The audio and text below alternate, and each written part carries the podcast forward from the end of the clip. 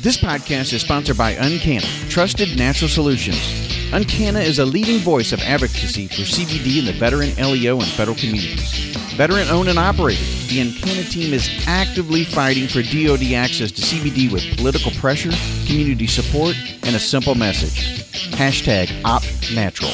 UnCanna is vertically integrated with industry leaders from seed to sell, supplying premium, small batch products to America's best.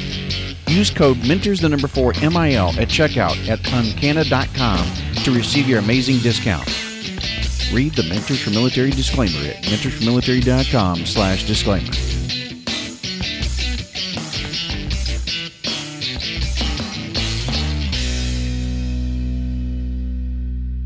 Hey guys, it's Robert. Each week we try to bring you great guest, and this week is no exception. Angel Cortes is nothing short of amazing, and I can't wait to have you guys listen to this episode to hear his amazing story. Also, please be sure to you're checking out Veteran Owned US at veteranownedus.com of all of our wonderful veteran owned businesses that we have listed there. They're offering you guys products and services, and we want to support veterans. So there's nothing that says buy American more than buying from a veteran. Head over to veteranownedus.com today.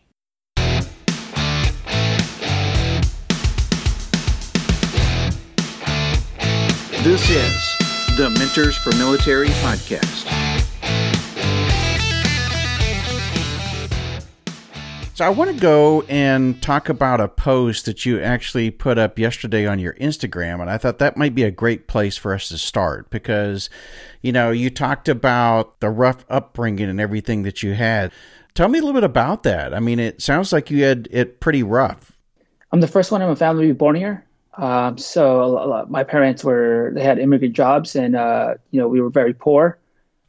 I got used to not eating, you know, three times a day, and sometimes I got so used to there not being food that, like, let's say if it was dinner time or lunchtime, you just didn't ask because, yeah, you know, there was just there's no point. You know, I mean, the day before you didn't, the day after that, you know, or before that you didn't get any food. So, like, what what makes you think that dinner's going to be different today?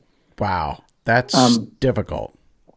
And, and and they worked real hard. You know, they worked real hard, but but those jobs they didn't pay well. Um, so then they would send me to school, and English just understanding school was was tough because at home it was always Spanish and and the TV was in Spanish. So the only time I ever heard English was when I went to school. So uh, I fell behind um, on a lot of things, um, and I was malnourished. So when we played sports, you know, I was never the strongest or the fastest. And then you know, we I would wear the same clothes almost all week. Um, and then one day, my friend let me borrow clothes, and then that introduced the whole idea of like, hey, you know, borrow clothes so you don't have to wear the same thing over and over. Um, you know, so a lot of my clothes, like they were from a brother or a cousin or something, and they never fit me. But like, you know, you had what you had.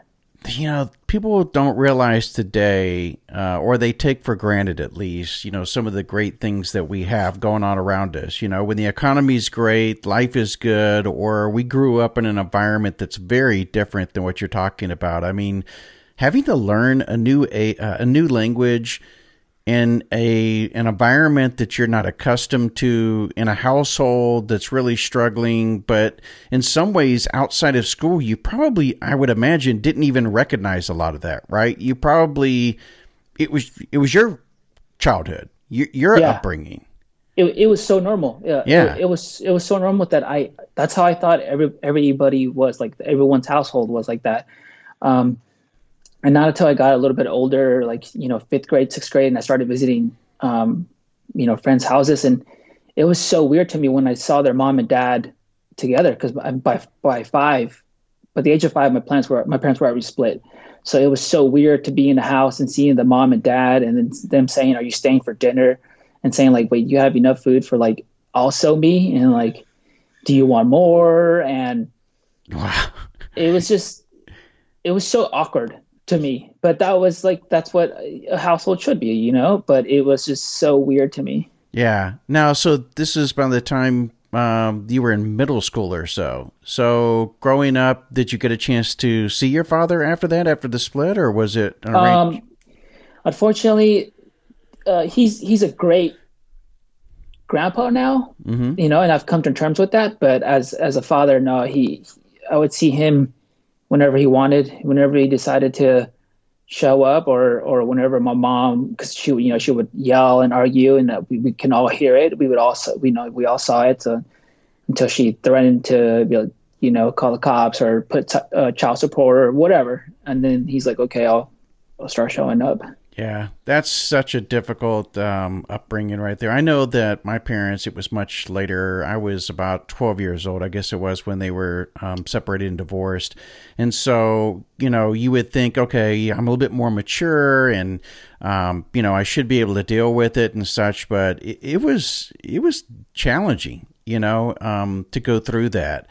And I think the, the biggest challenge was more in my adult years in trying to have a relationship with a father who wasn't really there prior to my 12th uh, birthday and the divorce. And then, you know, uh, wanting to insert himself in some way. And we didn't really have a relationship. So I, I think I can somewhat relate at least to your experience there. Yeah. And yeah, I, I agree with you. It, it was I, I, I came to terms with it. Like I get it. He's he's um, I didn't get the father, but like he's trying to be that grandpa, you know. And I can see him doing things that I I, I think he would have wished he could have done when with us. And so I, I, let him have it, you know, and I let my kids have have that experience. I'm not going to take it away from them. Yeah, yeah, no doubt. So you went on through high school, and did you go to college, or what was your path thereafter? No, um, well, so you know, being poor, you kind of grow up in, in, in rough areas because I mean that's where rent is the cheapest. So growing up, uh, um, because my dad lived in Santa Ana sometimes, and then my mom always lived in Garden Grove. And Santa Ana, you know, in Garden Grove, they have their rough areas. So I I didn't know what type of people I was looking at, but as I got older, I realized that you know they were all gang members and stuff like that. Mm. Um, and I and I used skateboarding to to stay away. Um, but then there came to a point when I was starting to become a teenager, and people that would never bug me or bother me or even address me, now all of a sudden I, be, I didn't know at the time, but I was, I was entering an age where, you know, now they care about me. So like, what are you doing? What do, who are you with or, or who are you not with? Um, and then I became a troublemaker because I, I realized to this day, I still remember it was we were, uh, you know, all my friends were skaters, so we're we're hanging in front of school, and one of the, you know, one of the gang members decided to, that he wanted to use one of our skateboards, and I can tell right away that he didn't want to give it back, but, and he and they all looked at us and. And they like, oh, you guys are not going to do anything, and and I wanted to do something because I that was ours, and you know I was just going to let someone else just take our stuff, but then I realized that like the majority of my group was not going to do anything and then that's when I realized, do, do I want to be stepped on every now and then, or do I want to fight back, you know, or stand my ground? And I mean, obviously I didn't know the repercussions of my decisions, but I was like, no, I'm going to stick up. And I decided to hang out with people that they didn't like because I knew they would back me up. And high school was just uh, getting into trouble, fights. Uh, sooner or later, I got kicked out of my house. So I started uh, you know, selling drugs and and but even then, like when, as I was selling drugs, like I, every time I, I, I would make money, I would go buy my brother and sister clothes, take them out to eat, put gas in my mom's car because I had at the time I didn't know, but like I had no structure, no role models, no nothing. Mm-hmm. All I knew was in my face, and that's your friends, that's your at the time, you know, your reputation, your your livelihood. So I was like, okay, well, I need to make money because you're in survival mode yeah. So, uh, but I, the entire time I knew where I was at was not. It, it, wasn't. There's no way you can keep this up forever. You just yeah. can't. And I know it's not right. And I always knew I wanted to join the military since I was a, like I had, you know, whenever they would celebrate your birthday, like I have a cake, and then like, I still have the picture that it's not Superman, Batman, it's it's plastic green soldiers because I looked up to soldiers. You know, I knew I'd like Superman and Batman just like everyone else, but I knew, you know, they're fake. And when I would see war movies, I knew that type of individual was real. Mm-hmm. And and that was something that I can look up to and try to be and, and you know, picture myself. I would daydream being like, I'm one of the guys. I I can be like that. I, I can be like them. So as soon as I, I was old enough. I, I, signed up. You know, I was 17 and a half, so I showed up to my mom's house with the recruiter, and she was like, started crying because obviously we're at war at this point. She didn't believe me. She's like, all these years you were saying it. I was like, well, I was saying it because I wanted to. Yeah. Um. So I signed up, and and it it really saved my life because I I, I was either going to end up dead or in jail. Um. And and unfortunately, before I was even 17, I, I had already seen that with friends. I had already had, uh, you know, people who I considered friends were, were killed and, and, and people lost in drugs that I, I would see one year and, you know, they were cool people to hang out with. And next thing you know, they're just like a fraction of themselves. And I'm, I can not even recognize the human that I'm looking at. So I knew I was like, yeah, I was like, I'm not going to college. I mean, no one has money. I mean, I'm not smart enough to get a scholarship. Um, but so I joined the military because I always wanted to, but I had no idea. I didn't even know we got paid. I remember the recruiter was telling me, yeah, yeah, he, he was showing me the pay grade, the pay grades. And I remember just like looking at him like, I don't, what do you mean? And he's like, and he's like, this is what you get paid. And I was like, you get paid for this? And he just looked at me like I was like crazy. That's awesome. Oh my God! So it, I can't imagine what that would have been like if you'd have went off the basic training, then all of a sudden you earned your first first paycheck. You'd have probably been blown away. So thank God the recruiter actually sat down with you and showed you the pay chart ahead of time. Yeah. so, and and and so right away I was already making money, more money than my parents. I mean, we don't the, the by no means like do we get paid a lot, but yeah. you know, I'm just saying comparison, like right off the bat, that put me up in there with the top earners in my family. So and I also joined, you know, because I I, would, I told my brother and sister, I was like, I'm, I'm joining for us. Like this is I joined for multiple reasons, but yeah, but uh, I would I, I, would tell them like this is for us. Like this is I'm doing this for us. Um, and I did, you know, I I, I paid for my sister's uh, culinary, culinary art school. Um, I during the recession, I I you know took care of my mom and dad. Um, bought my mom a car uh, my my brother's like he's really young, so I couldn't really like pay for his school or anything like that. So I would just every time I, I would come home, I'd buy him everything and anything, um, and I would just send money like all the time. I paid for two of my family member citizenship, so like I I tried to do as much as I could, um, you know, because I just it just kind of like fell on me, you yeah. know. Yeah. Well, um, I mean, at a very young age, I'm assuming that you probably felt like you had to take on some of that responsibility and a role to be the, the man of the family. And, and yet, you know, you headed kind of down that wrong path, like you mentioned, and were out of the household. So, again, I would imagine you're probably trying to make up for it in some way, you know, by yes. getting back into that role when you had the opportunity to set yourself right. Yes, a hundred percent. And, yeah. And, and one of the reasons also that it's very huge and I want to address is that we were very poor, but sooner or later, my mom knew about um, food stamps. Mm-hmm. And and I remember the first day we went to go get food because I knew we didn't have money, but all of a sudden we were getting all this food from the grocery store and I couldn't believe it. And then she explained to me. And, you know, when 9 11 happened, I mean, for the, I would like to say the vast majority of Americans felt a certain way. And I wanted to do my, my service, but I was so young. So until I was old enough, I felt like the, the, the country took care of my family and I, they, they gave us food and, and now it's my, my turn to repay that. And, and, you know, that was a big thing. I wanted to repay all of that because I just, I don't understand. I mean, I don't just don't think people understand how, big and important that is when, when for no, you have nothing and the, the government yet is like, well, here you go. Here's some food to eat. Yeah. Well, and again, I think a lot of Americans take that for granted, and you, you have to think about too the the percentage. I mean, we talk about it, I think, um, as a general public on occasion when the time suits us, but less than one percent of the population is serving on active duty right now. So that means that it's a small segment of the population that's willing to go and you know have selfless service and come out and and want to do something like what you're talking about. Yes. Really, really small and and so someone like you who's coming in is most appreciative you know even of those that you were probably with in your peer group and basic training my assumption is too that you probably still um, were pretty much one of the rare breeds of individuals that came in that way you know, yeah. and, and with struggles and everything else. Maybe not, you know, I think we all have different stories and stuff prior to getting there, but I think you know what I mean as far as, you know, the challenges that you went through. Yeah, yes. And, and, like right away, like uh, in basic training, while people were losing weight, I was gaining weight. I, I couldn't believe I was getting three meals a day. I had a bed, and because like I slept on the floor the vast majority of my life, and you know sometimes being homeless, so like sleeping on a park bench was like it was okay. Yeah. You know, so wow.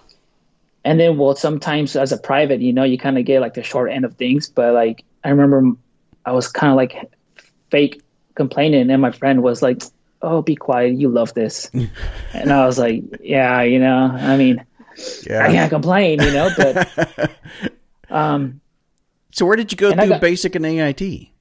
Uh, so I signed up as a combat engineer, and okay. the reason I, I chose combat engineer is because uh, I would watch uh, the military channel a lot, and I, I I didn't know anything about the military, so I just kept seeing that these things called IEDs were killing soldiers. Yeah. So I remember when I walked into recruit the recruiting station, I had like this whole spiel I was gonna give, and I was like so scared and nervous, and I was like, my name's Angel Cortes, and uh, I want to join, and I've I've seen that IEDs, you know, kill a lot of soldiers. So I want to do something that to either find them, or go after the people that do it, make them, or whatever.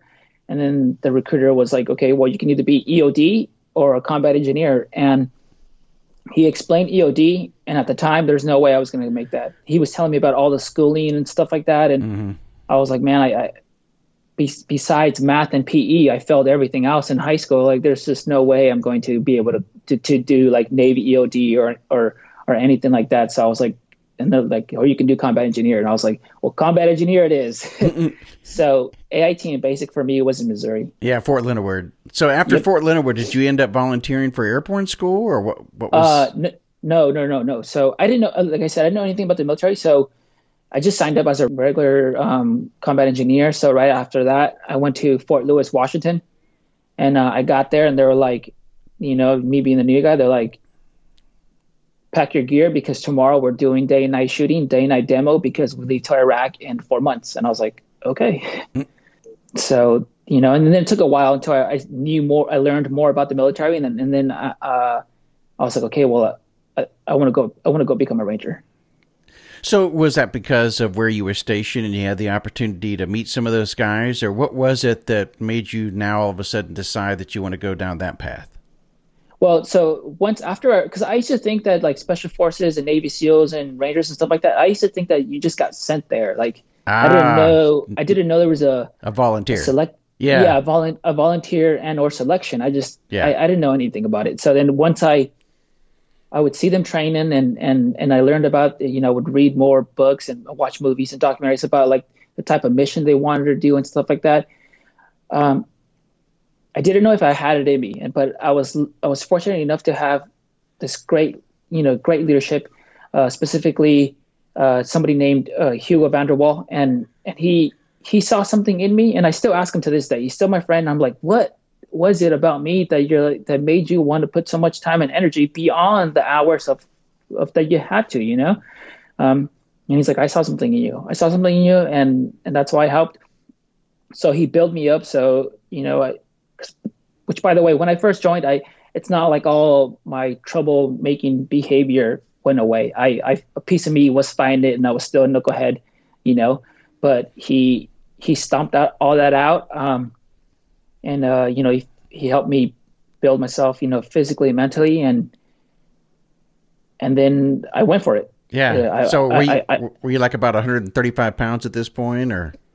Oh well, yeah, yeah. I was like 130. yeah, I was when I yeah, I was so little. I, yeah. I, look at pictures and I was just like, oh my god. There's yeah. If you would have got a, a, a, ranger contract, there's no. I don't think you would have made that. yeah, yeah. Um, so yeah, so uh, and also what sealed the deal is that I, I was fortunate enough to we went to I went to Iraq and Afghanistan. In, in Afghanistan, we got attached to uh, third group, so third special forces group. Okay. And doing doing the whole uh, VSO thing, and and I actually started making my packet to be to go SF while I was at Bagram. But then one of the Rangers, I mean, one of the SF guys was a Ranger, and he told me about a little bit more about Rangers in specific. And I was like, you know what, that sounds more like for me. Like that sounds. Yeah.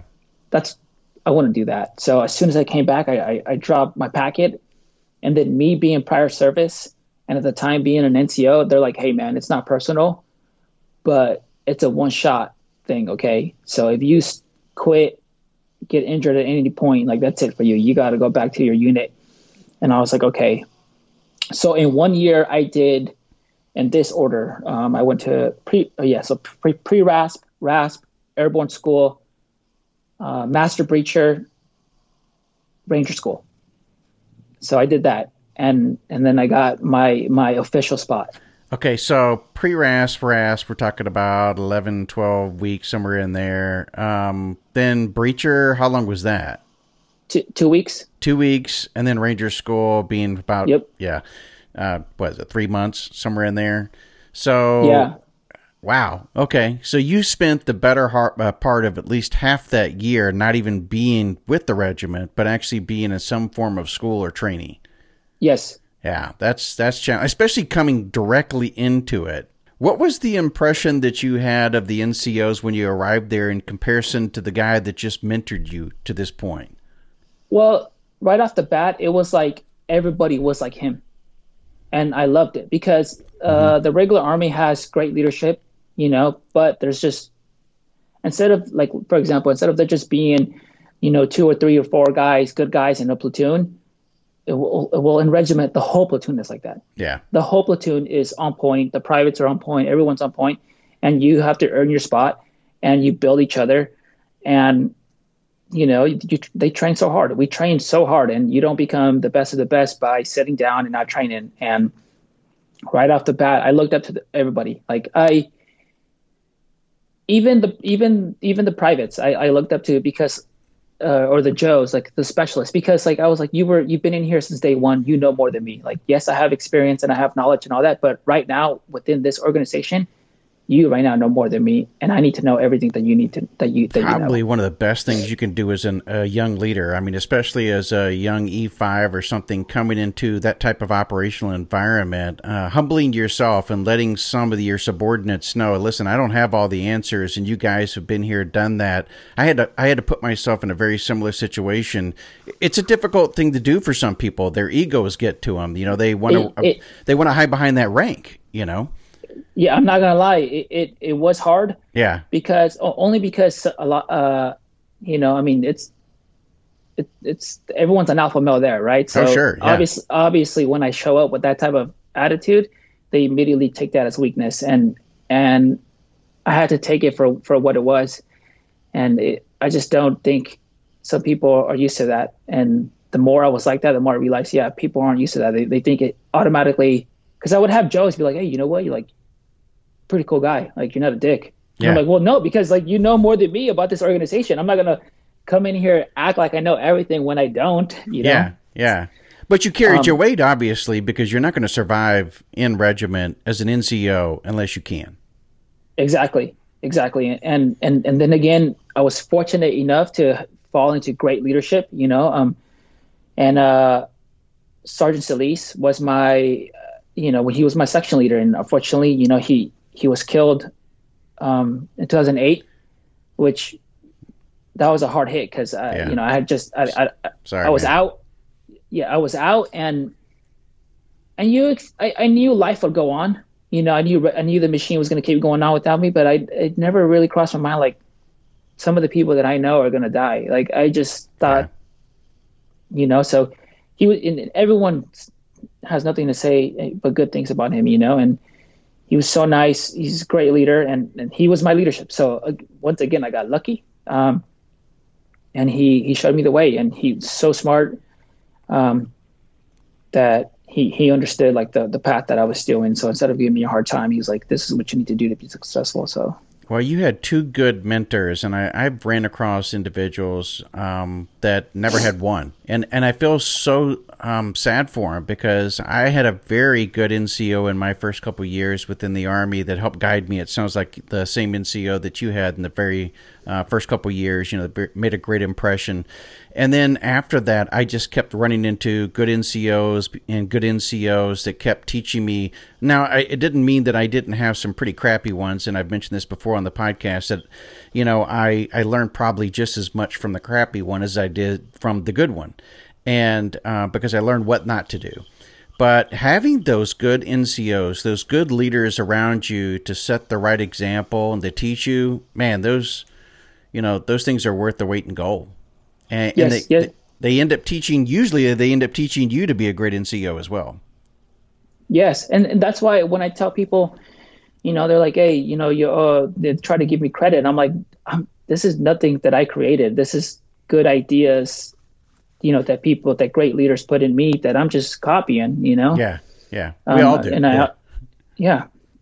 And like no, but like you said, the bad ones, yeah. Sometimes you learn more of from the bad ones because you're like, okay, don't do that because right. this is what's going to happen. Right. Um. But yeah, you know, I got lucky because some people even ask me, they're like, why is it that you have nothing but to, nothing but good things to say about the military, and I have like so and so, like a cousin or a brother or whatever, and they're like, and they hated the military, and I tell them like, well, the military is made up of people, like from people from outside. So you know you can find the best of the best and the worst of the worst in there too. And sometimes a leadership, you know, maybe your team leader's going on a divorce, or maybe his friend died and now he's been drinking a lot. I'm, you know, I'm not giving him excuses of why he's a terrible leader, but they're human beings too, and things affect them. And unfortunately, new guys, that's who their leadership is, and they, and they get a, a bad taste of the military, and they get out and they're like, "This was a waste of my time."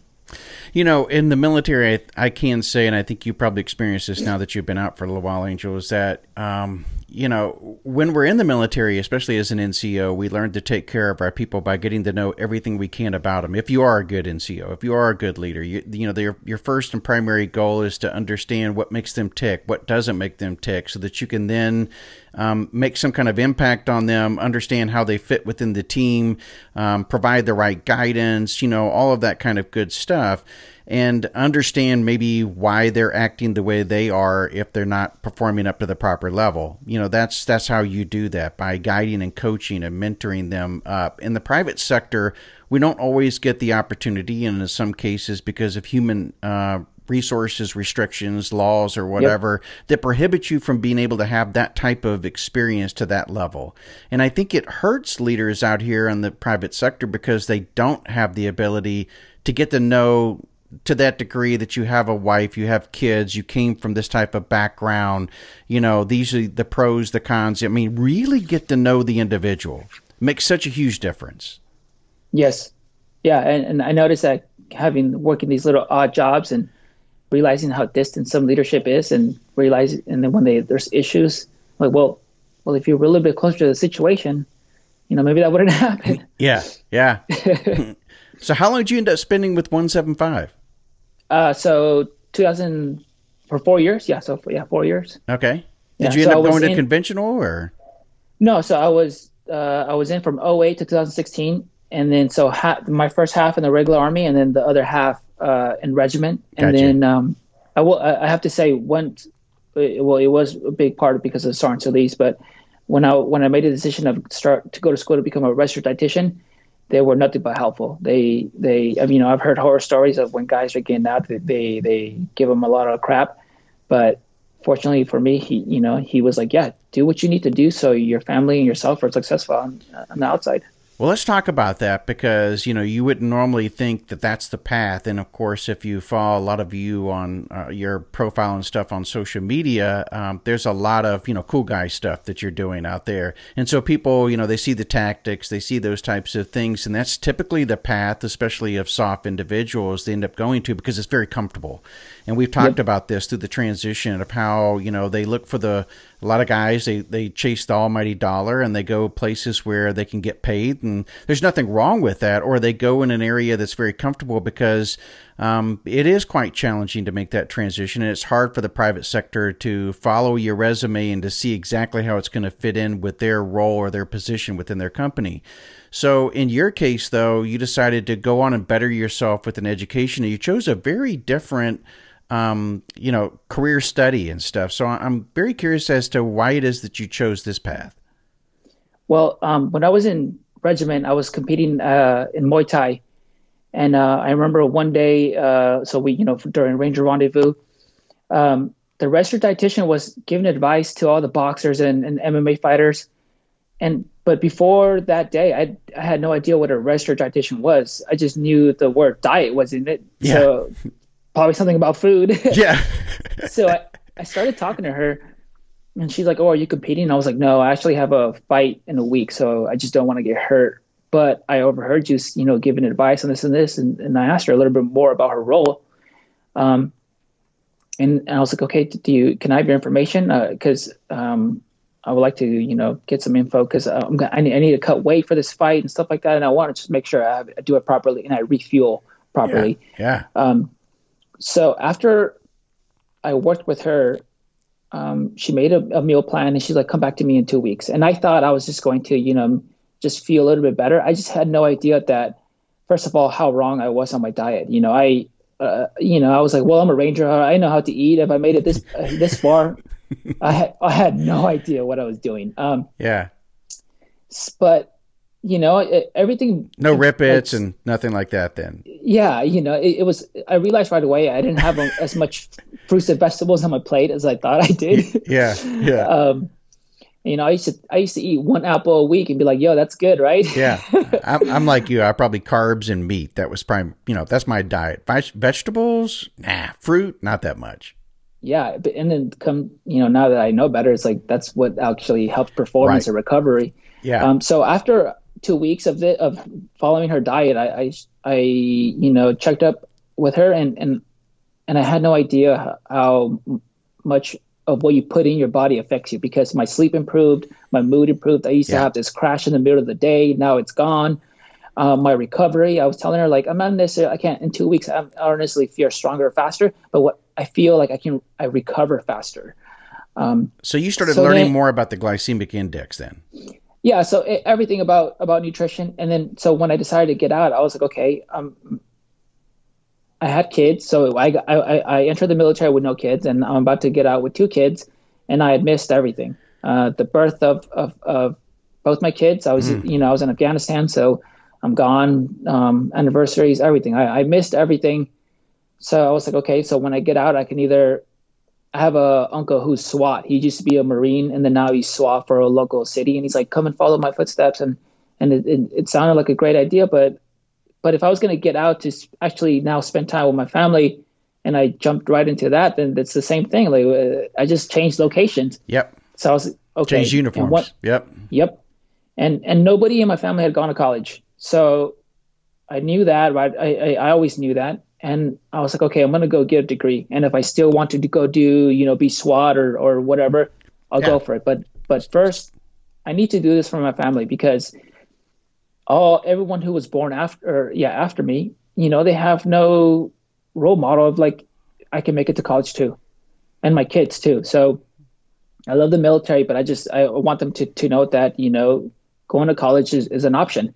So I was like, okay, so what am I passionate about? I'm like, well, I'm passionate about fitness and nutrition and stuff like that. And then I was like, you know what? Go be a registered dietitian.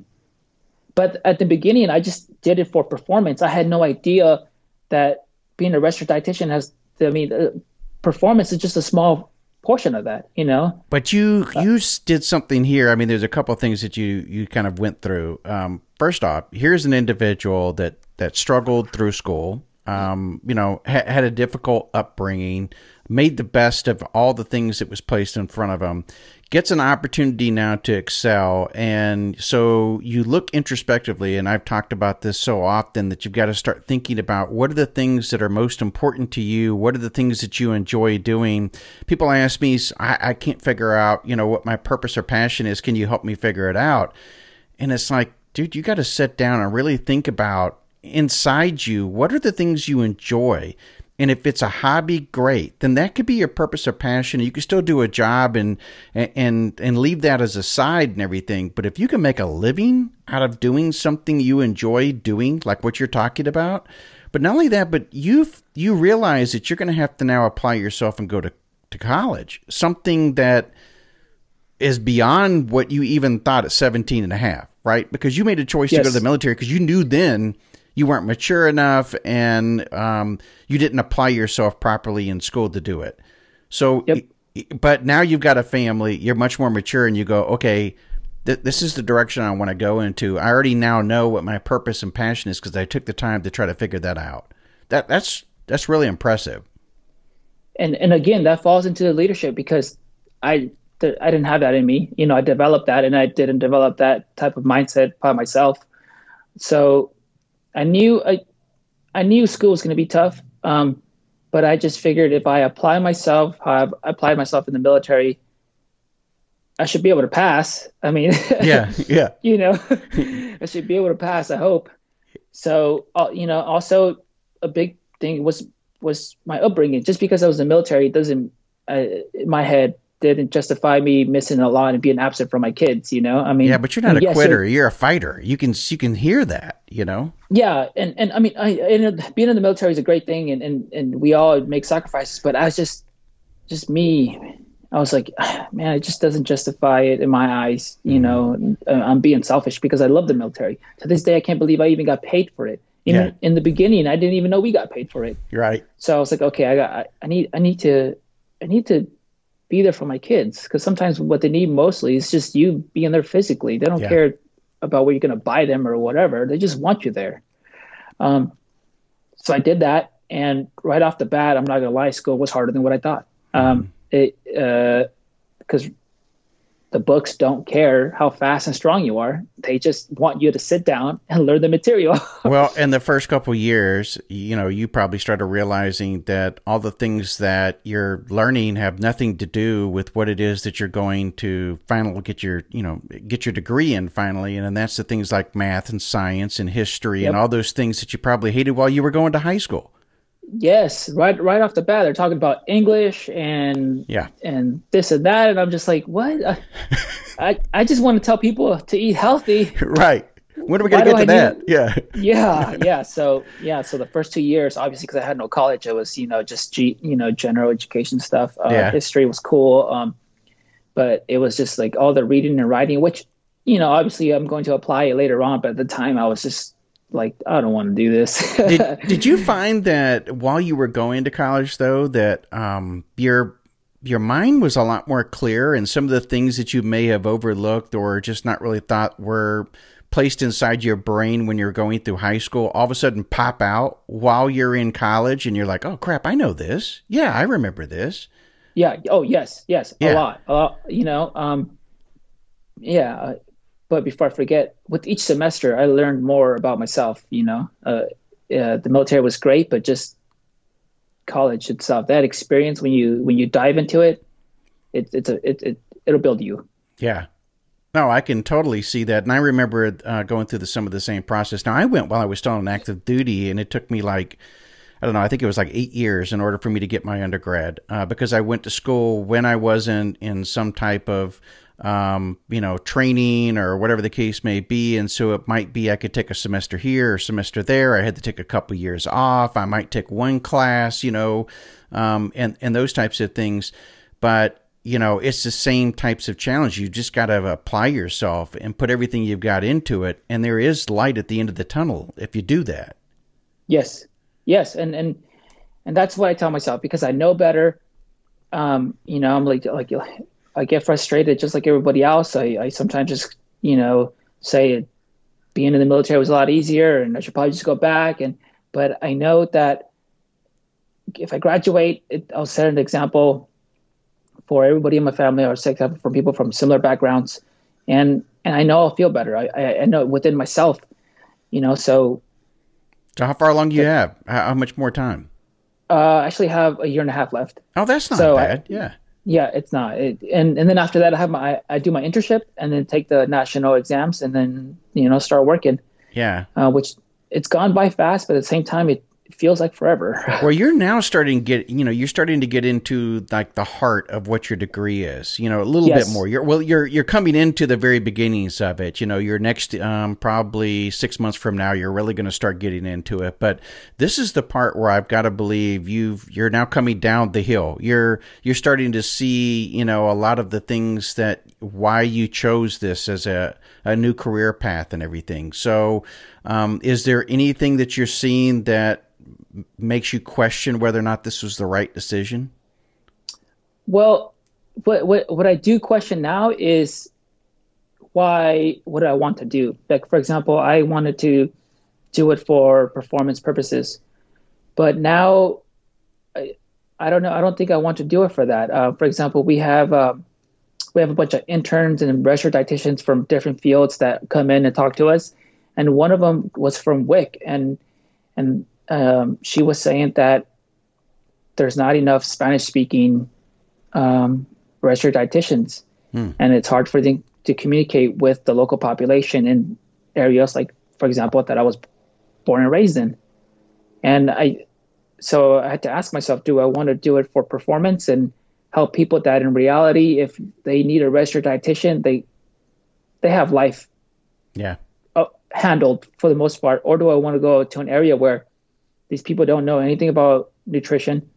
Um, looking at the stats, you know, they are not healthy. Um, they find they have a tough find finding nutrient dense food. So I feel like I could do more good in those areas. You know, I listen to this and I can still see though that you may have two different paths that end up happening at some point um, where because your passion still is in working within the fitness side of it. So I don't think that you necessarily have to give it up. I think it's to to look for opportunities to where you can fulfill both of what you're describing here. Maybe um, for a short period of time, your focus ends up being in, say, WIC, while in the evenings or in a weekend or something, you help train or help coach or mentor individuals from, you know, the fitness side of the, the world. Um, and then one may end up blending more into the other, if that makes any sense. Yes, yes. I and, and, somebody did tell me that recently. Yeah. And but it was funny because before they told me that, I was like, well, I have to pick. But then like, you don't yeah. have to pick. No. and I was like, oh, that's right. and, and, it's one chapter of your life. I mean, listen to all that you've accomplished, and you, and you'll probably realize it a whole lot more when you listen back to this episode of all the things and the hurdles that you've gone through in your life, and each one of those things are one chapter within a book you're you're just you know right now you're trying to figure out the next chapter and what that might be and what it might look like but two chapters from now that may look entirely different. And that's the beauty of the whole thing of living. Yes. Yeah i i, I agree you know um and to be honest i still can't believe it you know i i don't know. I'm not sure if it's luck or i don't know. I don't well, know. you've, uh, I don't think it's luck, my friend. I think what you've done is you've created a path, whether knowingly or unknowingly, you have made choices within your life that taught you lessons that led you to where you are today. And each one of those things, good or bad, led you to this moment. And you just touch, keep trusting your gut, keep trusting your instincts. They they tend to be pretty good. It sounds like. So, man, I wish you nothing but the the best in your future.